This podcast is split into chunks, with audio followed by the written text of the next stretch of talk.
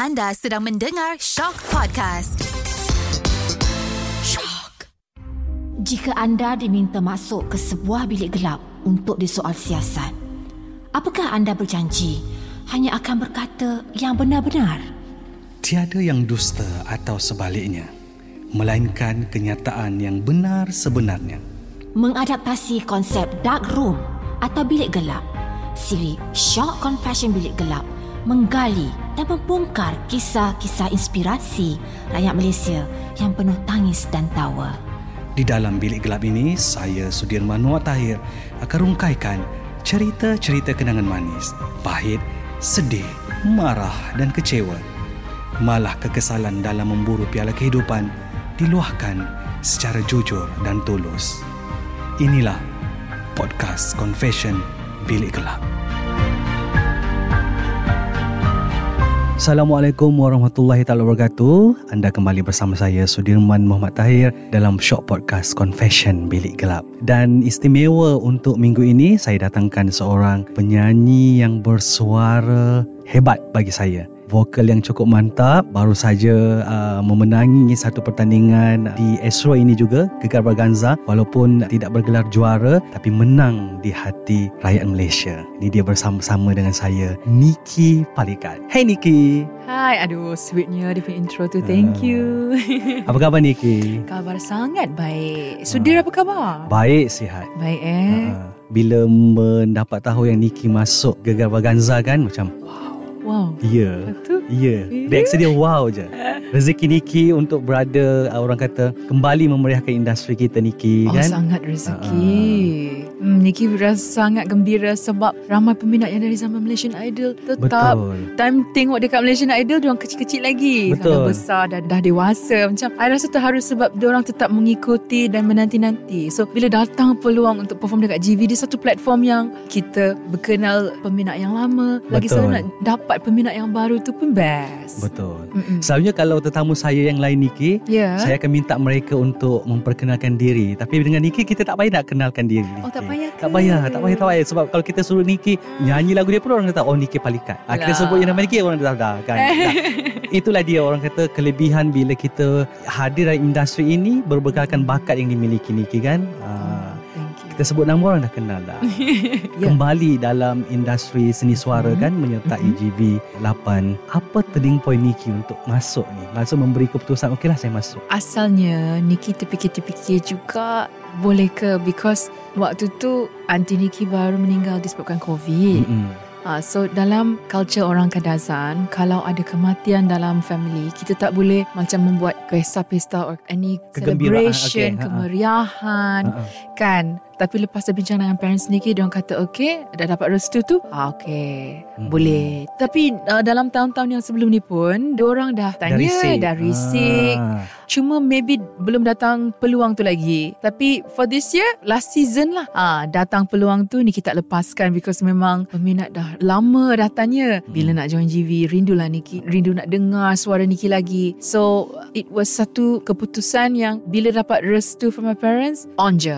Niki, kita tahu kan macam kalau GV ni sendiri dia akan menjadi satu platform untuk artis itu kembali. Dia ada dua je. Sama Ya. ada dia akan kembali bersinar ataupun dia akan kembali balik kepada kandang dia. Bila memilih untuk kembali kan masuk dalam Ya. GV, matlamat Niki sendiri. Bila ialah orang kata nak bertanding. Ya. Ha, Yeah. macam kalau dulu kita tahu pertandingan Malaysian Idol kan, kita tahu itulah tapak baru untuk Niki nak bermula. Ha, Ya. Tapi bila dah ada nama, eh takkan aku nak bertanding. Niki fikir tak benda-benda yang sebegitu Niki. Eh tak Ha. ada.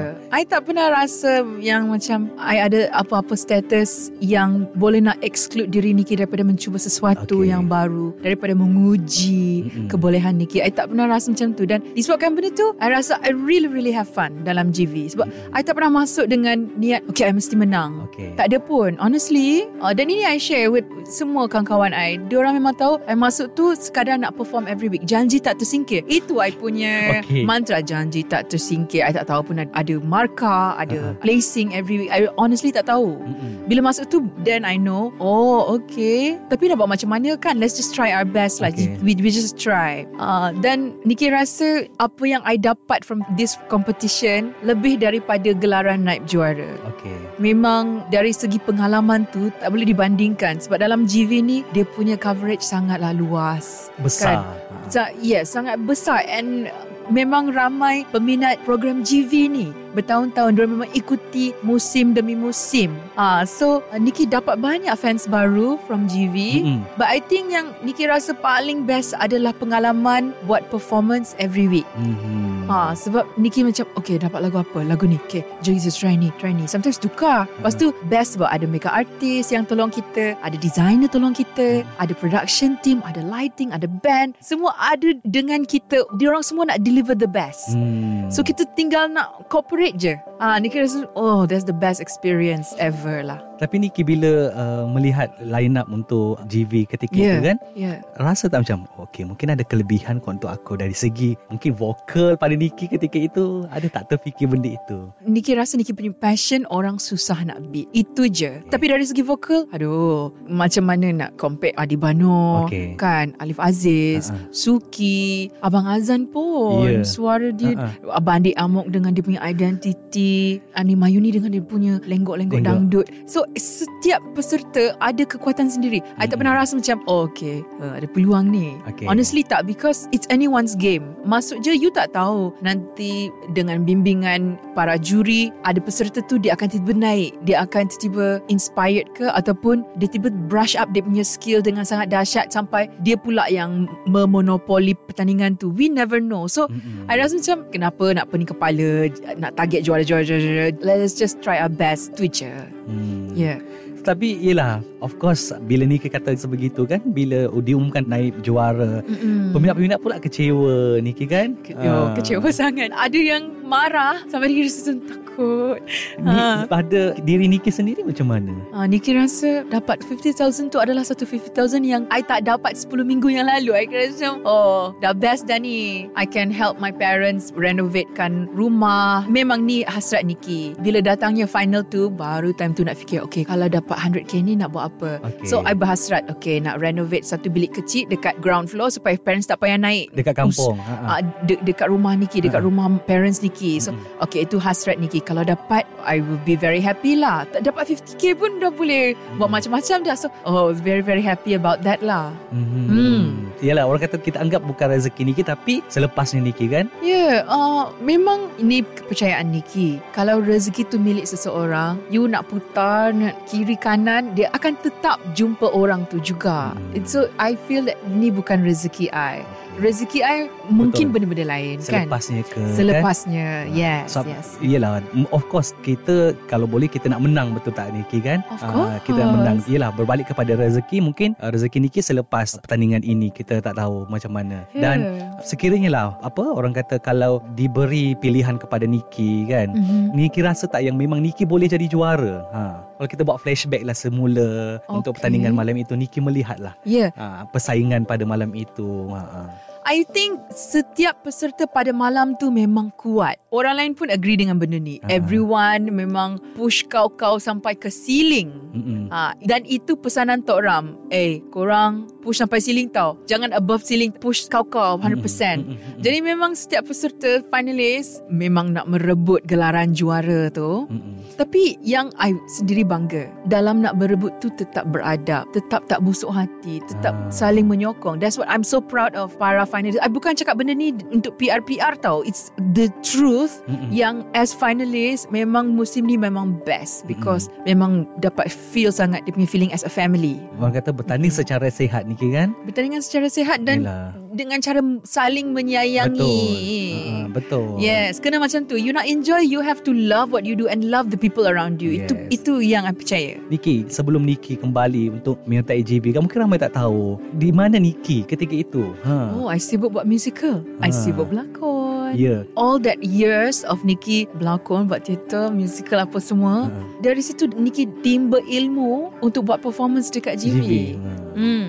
So tak ada apa yang terbazir pun. Tak ada Hmm. apa yang menghilang. Because semua tu buat Nikki grow into the performer yang hari ni. Mungkin peminat tidak melihat seperti mana penyanyi-penyanyi lain kan kalau contoh Yeah. yeah. orang berlakon keluar dekat TV ataupun buat musical Mm. ada dan peminat tahu oh okey dia di sini tapi mungkin peminat yang masih mencari oh di mana Niki sebelum ini tu sampai macam oh Niki hilang ke Niki Ah, lagi satu, ha. Nikki tak pandai social media. Ah. So, Kan? Nikki memang hampir. Kalau dari segi social media, Nikki lebih suka jumpa face to face and we Mhm. experience together. I suka macam tu. Tapi I faham yang social media ni sangat penting untuk seorang performer, seorang Betul. artis. Mm. So I'm trying tapi hati I tetap pada performance, tetap pada kerja tu. The real work tu, ah, hati I memang selalu dekat situ. So I try to, okay jom kita post benda ni. Mm-mm. Biar kita share dengan fans. Sebab diorang pun nak tahu, they want to be part of it. Mm-mm. Kan I faham. So trying lah, trying. Mm-mm. Niki kita tahu kan bila kita sebut nama Niki pun Yeah. uh, orang dah tahu dah kelebihan yang ada pada Niki Palikat. Mm-mm. Cumanya Niki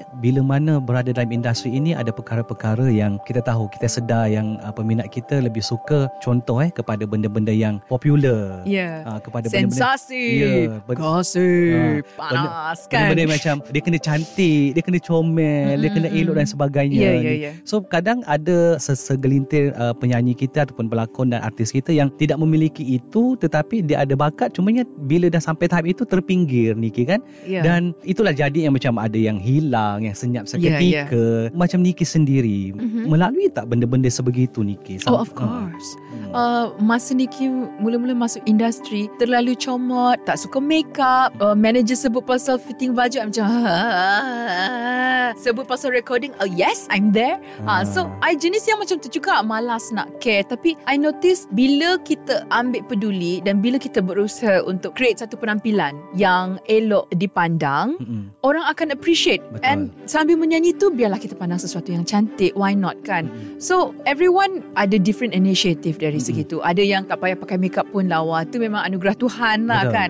But then I think as an artist, as a performer, dari segi penampilan tu is something yang penting. And Mm. it's something yang kita tak patut ambil sebagai satu bebanan. Tapi as a respect to ourselves. Hmm. Niki sedar tak tidak macam bila Niki masuk uh, Juga Ganza kan Yeah. dan Niki menang tempat kedua dan Mm-mm. rasa bakat itu dihargai dan berbanding mungkin sebelum-sebelum ini orang sukar nak terima Yeah. uh, bakat Niki Palikat tu rasa sedih Yeah. tak Niki rasa macam kenapa peminat kita ataupun industri kita begini orang kata uh, menganaktirikan lah orang kata Niki ha Uh, honestly, I tak pernah rasa macam tu. Walaupun dari segi popularity, itu adalah something yang I susah nak kejar benda tu. Okay. Because mungkin bukan minat Nikki untuk mengejar popularity. But then, I tak pernah rasa dianaktirikan. Malah I rasa macam everyone patut diberi kebebasan untuk suka siapa yang dia suka. Mm-mm. Ke- Untuk minat bakat yang diorang nak minat secara semula jadi. I tak pernah rasa macam, I deserve ni ni ni. Kenapa Mm-mm. korang tak bagi? Mm-mm. Ha, so peminat ada je yang mengiktiraf dan appreciate dan uh, suka. So I focus on that lah. Dan yang I tengok sekarang ni, it's growing. Mm-mm. So I focus on the growth more Mhm. than apa yang ada dekat sekarang. Because benda-benda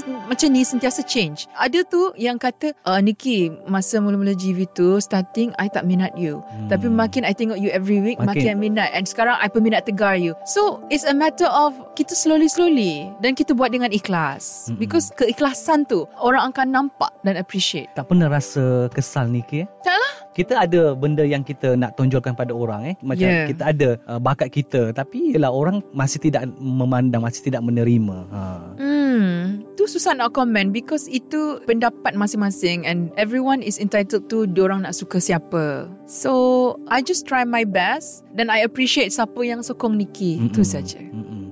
Niki, kita tahu juga dua tahun kebelakang ini kan uh, Mm. industri kita boleh dikatakan agak tenat, lumpuh bila Betul. uh, pelaksanaan PKP, COVID Ya. ini melanda kan. Niki sendiri macam mana kalau boleh dikongsikan dalam bilik gelap ini?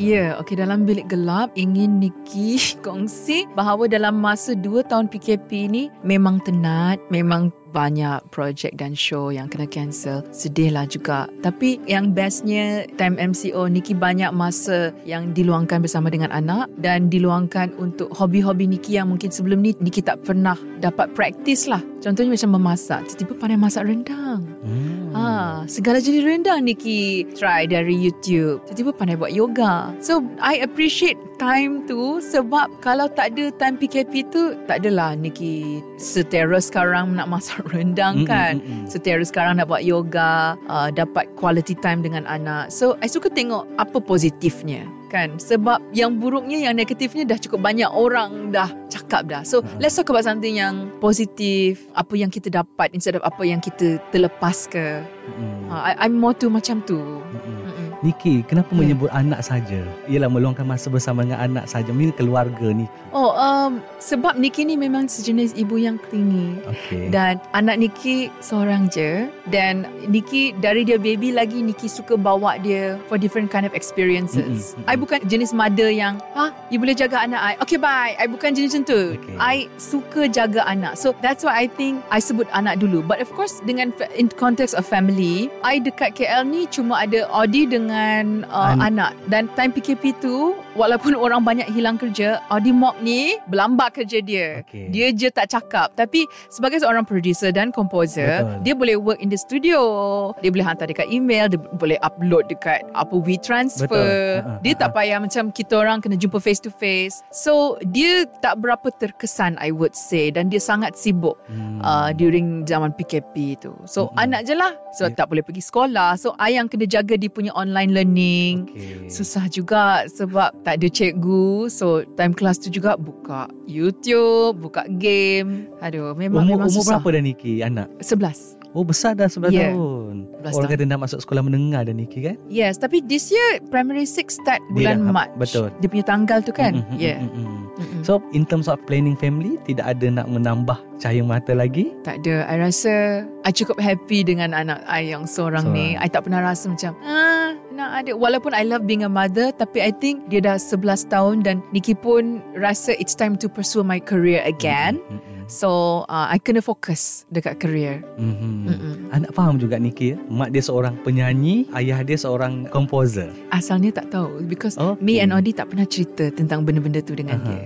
We really dekat rumah is family and is quality time je. Kita tak berapa sebut pasal kerja. Okey. Ya, ya, ya. Now So dah tahu. dia dia tahu dan dia terkejut. Okey. Ha, bila dia tahu Yelah takkan nak tak tengok TV kan? Ha. dia tak tengok TV. Okay. Kita orang tak berapa tengok TV. But time nak masuk GV tu baru I explain actually ni ni ni. Okay. Lepas tu I bagi dia tengok MV untuk caramu, untuk drama. Lepas tu dia terkejut. Ha, rupanya Mami, Ma- uh-uh. Mami ni seorang yang famous. Kenapa tak jadi je penyanyi? Dia yang terperhati tau. Okay. Nak jaga you lah, cakap. Ha-ha. Ha, so sekarang ni nak aktif semula. I think kalau nak ada anak lagi, it's susah. Akan tergendala Ya, pula. akan tergendala. And I think it's time lah sekarang ni.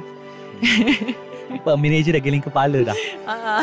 Tapi uh, macam anak Niki ni, bila dia tahu Niki masuk GV dan dia akan Yeah. tahu mak dia akan kembali sibuk, then dia okey Niki. Dia okay. Dia memang jenis yang dia suka main game Hmm. dan dia suka melukis dan dia dah biasa independent. Dan dia dari kecil dia dengar Nicki menyanyi. So dia tahulah mak I ni does something yang pasal menyanyi-menyanyi tapi dia tak tahu tahap yang macam mana, Mana? until recently, until before GV ni. Uh, dia ingat nyanyi Hmm. saya saja kan. Ah, ini saja-saja nyanyi manja-manja. Ah, macam tu. Dia ingat macam tu.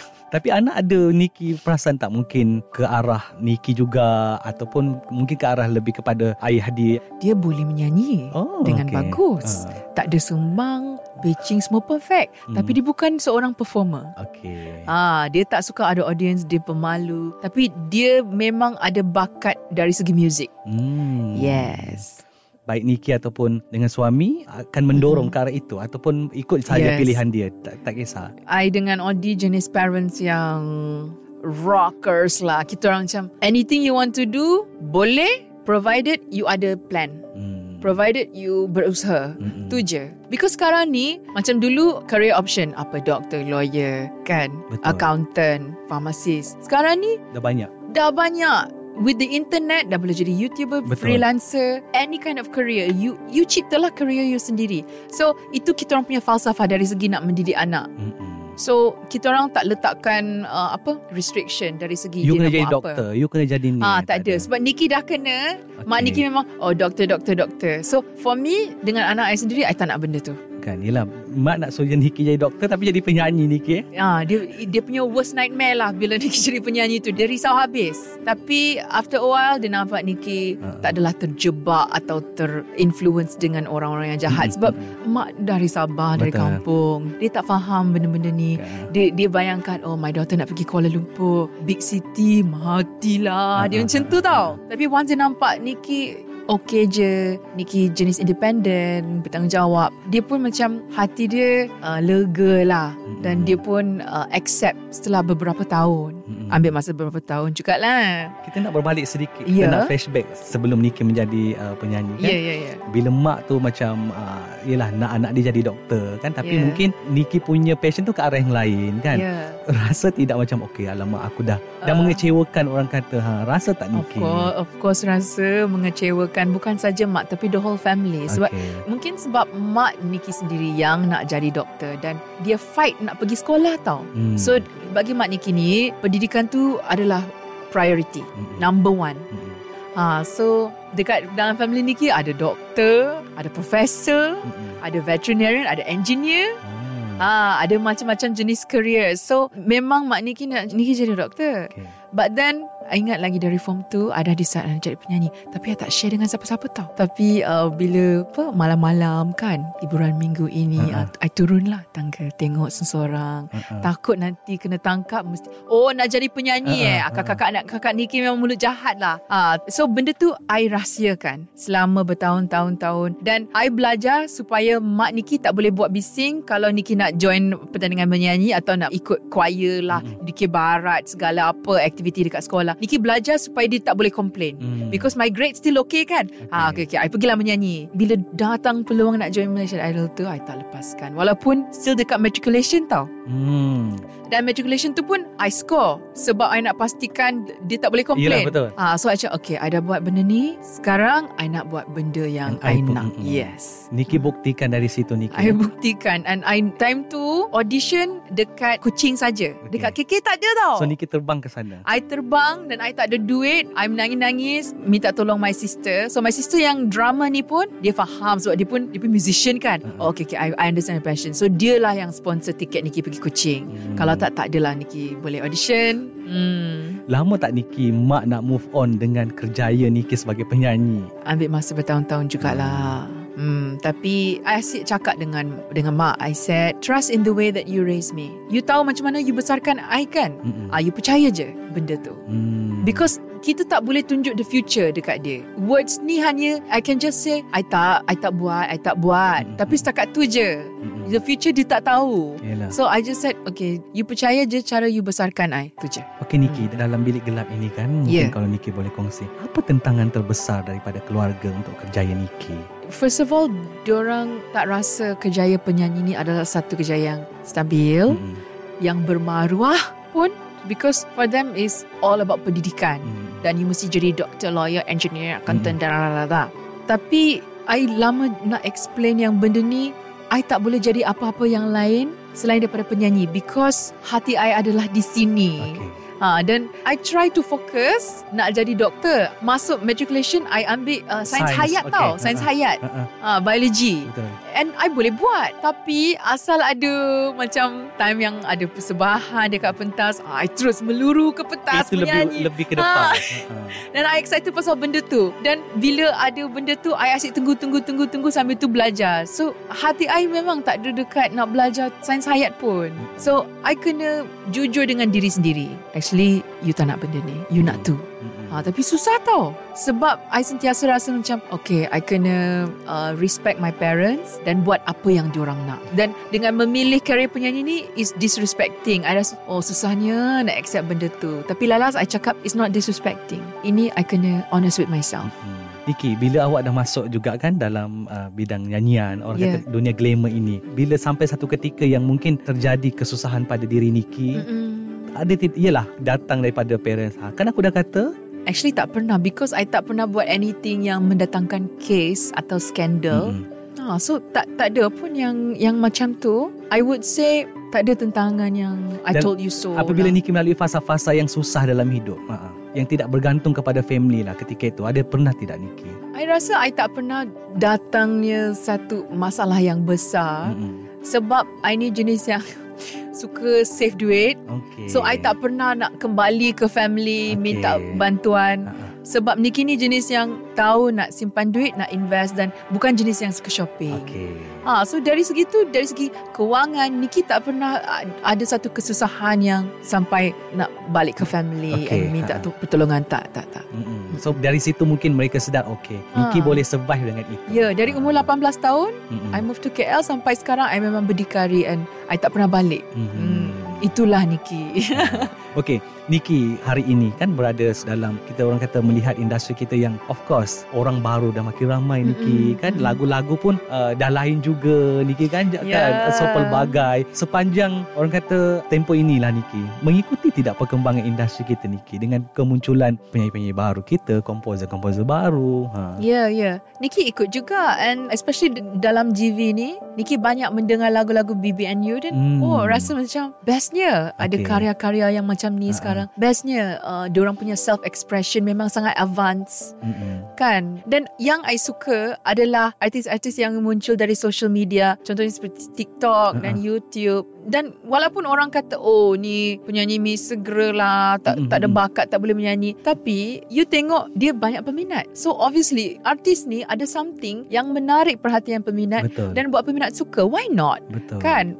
Why do we have to feel macam Oh I ada bakat So I lah yang terbaik. Mm-mm. So you patut minat dengan I. Tak payah macam tu. I think dalam Malaysia ni We have ruang untuk semua jenis Performer dan semua jenis artis. Betul. Ya. Okey, satu perkara lagi Niki kan? Kalau Ya. macam dulu mungkin social media bukan satu keutamaan Niki kan? Ya. dan sekarang social media kena Kena wajib kan Kena sangat so yelah kita faham tidak semua orang akan suka kita di social media terutama ni Yes eh. yeah. peminat mungkin akan suka kita yang tak minat tu dia akan cari salah apa je pun dia akan cari Ya, gitu, ya, eh. ya. kita tak buat salah pun dia akan cari nak dijadikan satu topik untuk mereka salahkan ni kita boleh terima Eh situasi boleh ini Ha. Boleh Some- Sometimes benda tu menjadi hiburan okey Macam contohnya dekat GV Mm-mm. uh, I request Look Cleopatra Ha-ha. Kan I, I siap beli wig Lepas tu dekat makeup artist I, I pesan I nak uh, Mat- makeup uh-uh. ni tau Ha-ha. Mata ni tau Lepas tu dia macam Oh are you sure Nikki Biru ni tak nak lah eh Sebab nanti netizen na, na, ha-ha. Nanti nampak pelik ke apa. Tak tak tak tak Letak je biru tu. Okey. Bagi matching dengan baju. So I punya priority adalah uh, Look of the character Lebih daripada nak cantik. Okey. Ah, So ramai yang rasa macam Woi garangnya. Woi pelik dia. Yee, Macam alien. Dan dekat komen pun ada yang kata Eh dah rupa macam apa ni? Macam Hmm. burung belatuk pun ada. Tapi I rasa benda tu kelakar. Hmm. Burung belatuk ah, I tak terfikir. I dengar alien I dengar hantu I dengar ni burung belatuk. Ha, okay, okay. So ah, benda tu akan buat I rasa tergelak. Mm-mm. Sebab bagi I I'm trying to create a character Dan of course orang akan rasa macam pelik. Tapi yang penting adalah kepuasan Dan execution tu. So Niki tidak termakan dengan apa-apa saja komen dan kritikan daripada uh, netizen di social media. So, ah, sebab I pun tengok ah, ah lah macam, macam burung belatuk. Tapi burung belatuk pun berseri kan? Cantik juga kan bur- burung belatuk? So whatever lah. Ha, Itu I macam hmm, Okay I, I tak take things personally. Because bila you tengok makeup tu Dia memang satu karakter yang strong Mm-mm. Sampai dia boleh jadi macam-macam. Mm-mm. Dan kenapa nak salahkan orang lain Dengan dia nak kemukakan dia punya pendapat Biar je lah Mm-mm. You know Yang penting Minggu tu adalah Tak silap Niki dapat first Hmm, perf- betul. untuk minggu tu. So it's something yang bagus kan? So kira pendek kata Niki hati kental ya Niki kalau di social media. Ah sebab Niki tahu diri Niki ni siapa. Okey. Niki dah cukup melalui hi- kehidupan untuk tahu Niki ni siapa dan no comment boleh uh, goyang apa yang Niki tahu Hmm. pasal diri Niki sendiri. Mm. Niki dalam bilik gelap ini juga Ya. titik paling rendah dalam hidup Niki sehingga kini time bila Niki kalau boleh diputarkan masih itu time yang mana Niki nak perbetulkan semula. Okay, honestly, Niki rasa bila Niki masuk industri Mm-mm. Dan honestly Niki tak bersedia untuk mendapat publicity yang begitu besar. Mm-mm. untuk mengecapi kejayaan dari segi karier uh, lagu caramu tu meletup-letup Betul. Niki actually tak bersedia Niki tak tahu dia akan sampai macam Sampai tu tahap itu. dan tiba-tiba Niki terbuang dalam satu dunia yang I wasn't prepared for tiba-tiba nak perform dekat ni ni Di lambung, Ah, di atas. Lepas tu I macam beratnya hati nak pergi interview Beratnya hati nak nak perform untuk ni I lagi suka nak duduk rumah nak tengok TV. Honestly, I macam tu. So, I banyak sedih time career Nikki naik pada waktu tu. Kelakar kan? Hmm. I pun rasa macam, Orang nak Eh, gembira kenapa tapi kan Niki sedih. Betul, Ha-ha. tapi I tak cerita benda ni dengan siapa-siapa because it's susah untuk orang faham. Tu satu. Second, orang akan rasa macam, eh Nikki ni ungrateful lah, tak tahu bersyukur. So, I banyak pendam tapi sebenarnya itu adalah satu titik rendah dalam hidup Nikki. Di mana Nikki dapat satu kejayaan dan Nikki tak enjoy. Bayangkan, kesian tak? Hmm. Orang-orang berjaya nak enjoy Niki kan? Yes, I tak enjoy langsung. Hmm. I rasa macam depressed pun ada. Sampai tahap macam mana tu Niki keadaan Niki? Ha. I rasa macam every time dapat message dari manager Nikki pada time tu, ada dapat rasa, "Ah, kalau boleh cancel lah, cancel lah. Teruk tak? Ha, I macam tu lah. Sebab I masuk terlalu cepat Mm-mm. dan waktu tu umur dalam 18, 19, 19 tahun. Tak faham dunia seni lagi. Tak faham Mm. diri sendiri yang penting. Mm. Ha, so tak dapat nak enjoy satu sukses tu memang um, I rasa kesian lah. Hanya Niki lah yang melalui ketika itu. Ha-ha. Bukannya Nikki tak bersyukur, bukannya Nikki ungrateful. Cuma Nikki rasa macam hati Nikki tak bersedia lagi Hmm. untuk benda-benda tu semua. Hmm. Ah. Okey, Niki, dalam bilik gelap ini juga, kalaulah hari Mm-mm. ini adalah hari terakhir Niki, mm-mm. ah, mungkin apa yang uh, Niki nak ungkapkan ialah kepada mungkin orang yang tersayang Niki, orang sekeliling Niki, sudah cukup ke apa yang Niki lakukan sehingga saat ini? Oh, belum. Ah. Album belum rakam lagi, tak, tak cukup. in Al- terms of kehidupan juga. ah. Oh, in terms of kehidupan, Nikki rasa belum. Masih banyak yang Nikki nak kecapi dan Hmm. experience. Da, da, da, da, da. Nikki memang dari dulu, Nikki jaga kesihatan disebabkan Nikki nak hidup sampai umur 200 tahun. Eh, honestly, itu hasrat Nikki. Mm-mm. Sebab Nikki rasa macam Nikki ni sejenis yang adventurous dan dunia ni cukup besar untuk Nikki explore Mm-mm. dan untuk Nikki curahkan segala apa spirit of adventurous ni lah. Mm-mm. Ah, so Nikki rasa belum cukup lagi kalau sampai umur 36 tahun lagi no no no no no Mm. not enough not enough Okey, Niki, jikalah uh, orang kata peminat di depan Niki yeah dan juga orang yang orang kata kita panggil netizen ada di Mhm. depan Niki sekarang. Hmm. Mungkin apa yang Niki nak perkatakan kepada mereka ialah sebab kita tahu menjadi penghibur ini bukan sesuatu yang mudah Niki kan. ya ya Lagi-lagi menjadi selebriti ni uh, Okey, okey. kita tak dapat nak puaskan hati semua orang. Ya, ya, ya, ya. Okay, ni penting. Niki nak cakap something Silakan. tau. Niki perasan yang ramai antara peminat Niki ada yang disebabkan social media, dia orang jadi depressed, dia orang ada mental breakdown. I nak cakap benda ni tau. Social media is not real. You are real. I am real. Ah, jangan lupa benda tu. Ada yang diorang sangat absorb dalam social media sampai diorang terus okay I kena detox. So mula-mula tu social media social media tapi lepas tu terus kena buat detox. Kenapa kena sampai macam tu kan? Jangan ambil social media ni sebagai sesuatu yang boleh bunuh kita tau. Hmm. Ah, that's satu. Second of all, single Nikki yang terbaru akan keluar tak lama lagi. Please lah sokong Betul. uh, sebab Nikki buat lagu ni dengan sepenuh jiwa hati Nikki. Hmm. Hmm. Dan janganlah bergaduh dekat social media. I rasa, hmm, teruknya. Kan? I sometimes macam, Dah teruk terlalu, dia orang dah rasa. terlalu tua Niki eh kita nak menghadap benda-benda gitu Niki. I, I tak boleh tau. Social media pun use it as something to enjoy. Hmm. Kan Mesti diorang rasa Niki cakap benda ni Macam Ih Niki ni auntie lah Tua lah Whatever But honestly uh, Pada umur 36 tahun ni Let's not waste a single second Untuk Betul. bergaduh dengan orang Untuk benci-benci Tak payahlah Betul. Mm-mm-mm. Betul kata Niki, pada usia ini kita fokuslah benda apa yang kita buat sekarang Niki kan. Mm-mm. Kita- Yeah Betul. Kita jangan kalau selagi benda itu apa yang kita buat itu mendatangkan kebaikan kepada kita kita teruskan eh. Betul, jangan sesekali betul. orang kata mengambil kira apa yang orang katakan itu sebagai satu yang akan melemahkan diri kita yang akan membunuh uh, Betul. kita secara dalaman sebenarnya. Yes Yes, Ah, yes, yes, yes. Dan saya nak ucapkan ribuan terima kasih kepada Niki kerana sudi bersama dengan saya dalam Confession Bilik Gelap ini. Banyak sebenarnya yang apa yang Niki borakkan tadi, kita boleh relate dalam kehidupan kita. mm. Macam Niki kata, walaupun cita-cita daripada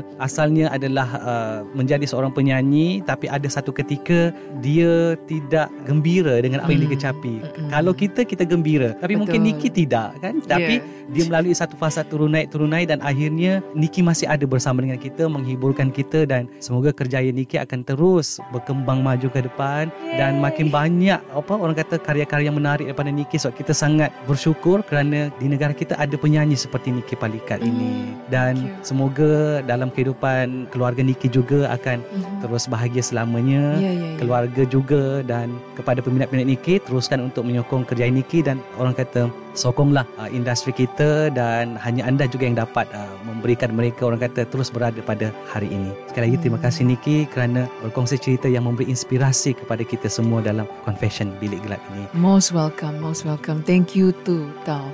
Terima kasih dan kita jumpa lagi dalam Confession Bilik.